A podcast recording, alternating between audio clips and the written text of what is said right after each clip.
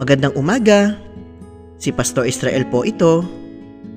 Ang atin pong devotion ngayong araw ay matatagpuan po natin sa aklat ng Galatia, chapter 6, verse 2. Ganito po ang sinasabi.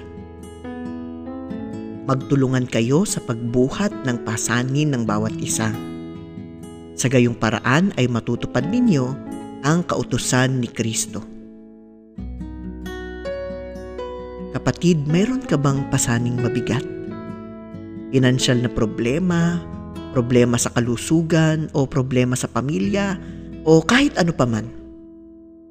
Minsan sa bigat ng mga pagsubok na ito, parang gusto na lang nating sumuko, di ba?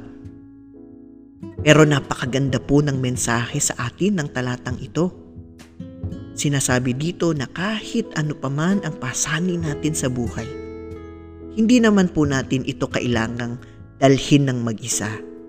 Dahil tayong mga magkakapatid sa pananampalataya ay maaaring magtulungan sa pagdadala ng pasanin ng isa't isa. Kaya naman, mahalaga po na mayroon tayong maayos na ugnayan sa ating kapwa, sa ating komunidad. Dahil dito natin matatagpuan ang mga tao na ating maaasahan sa panahon ng pangangailangan.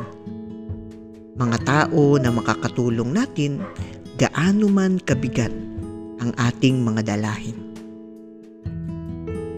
Tayo po ay manalangin.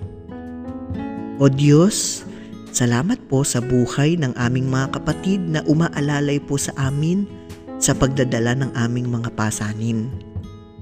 Gamitin mo din po nawa kami para gumaan po ang dalahin ng aming kapwa.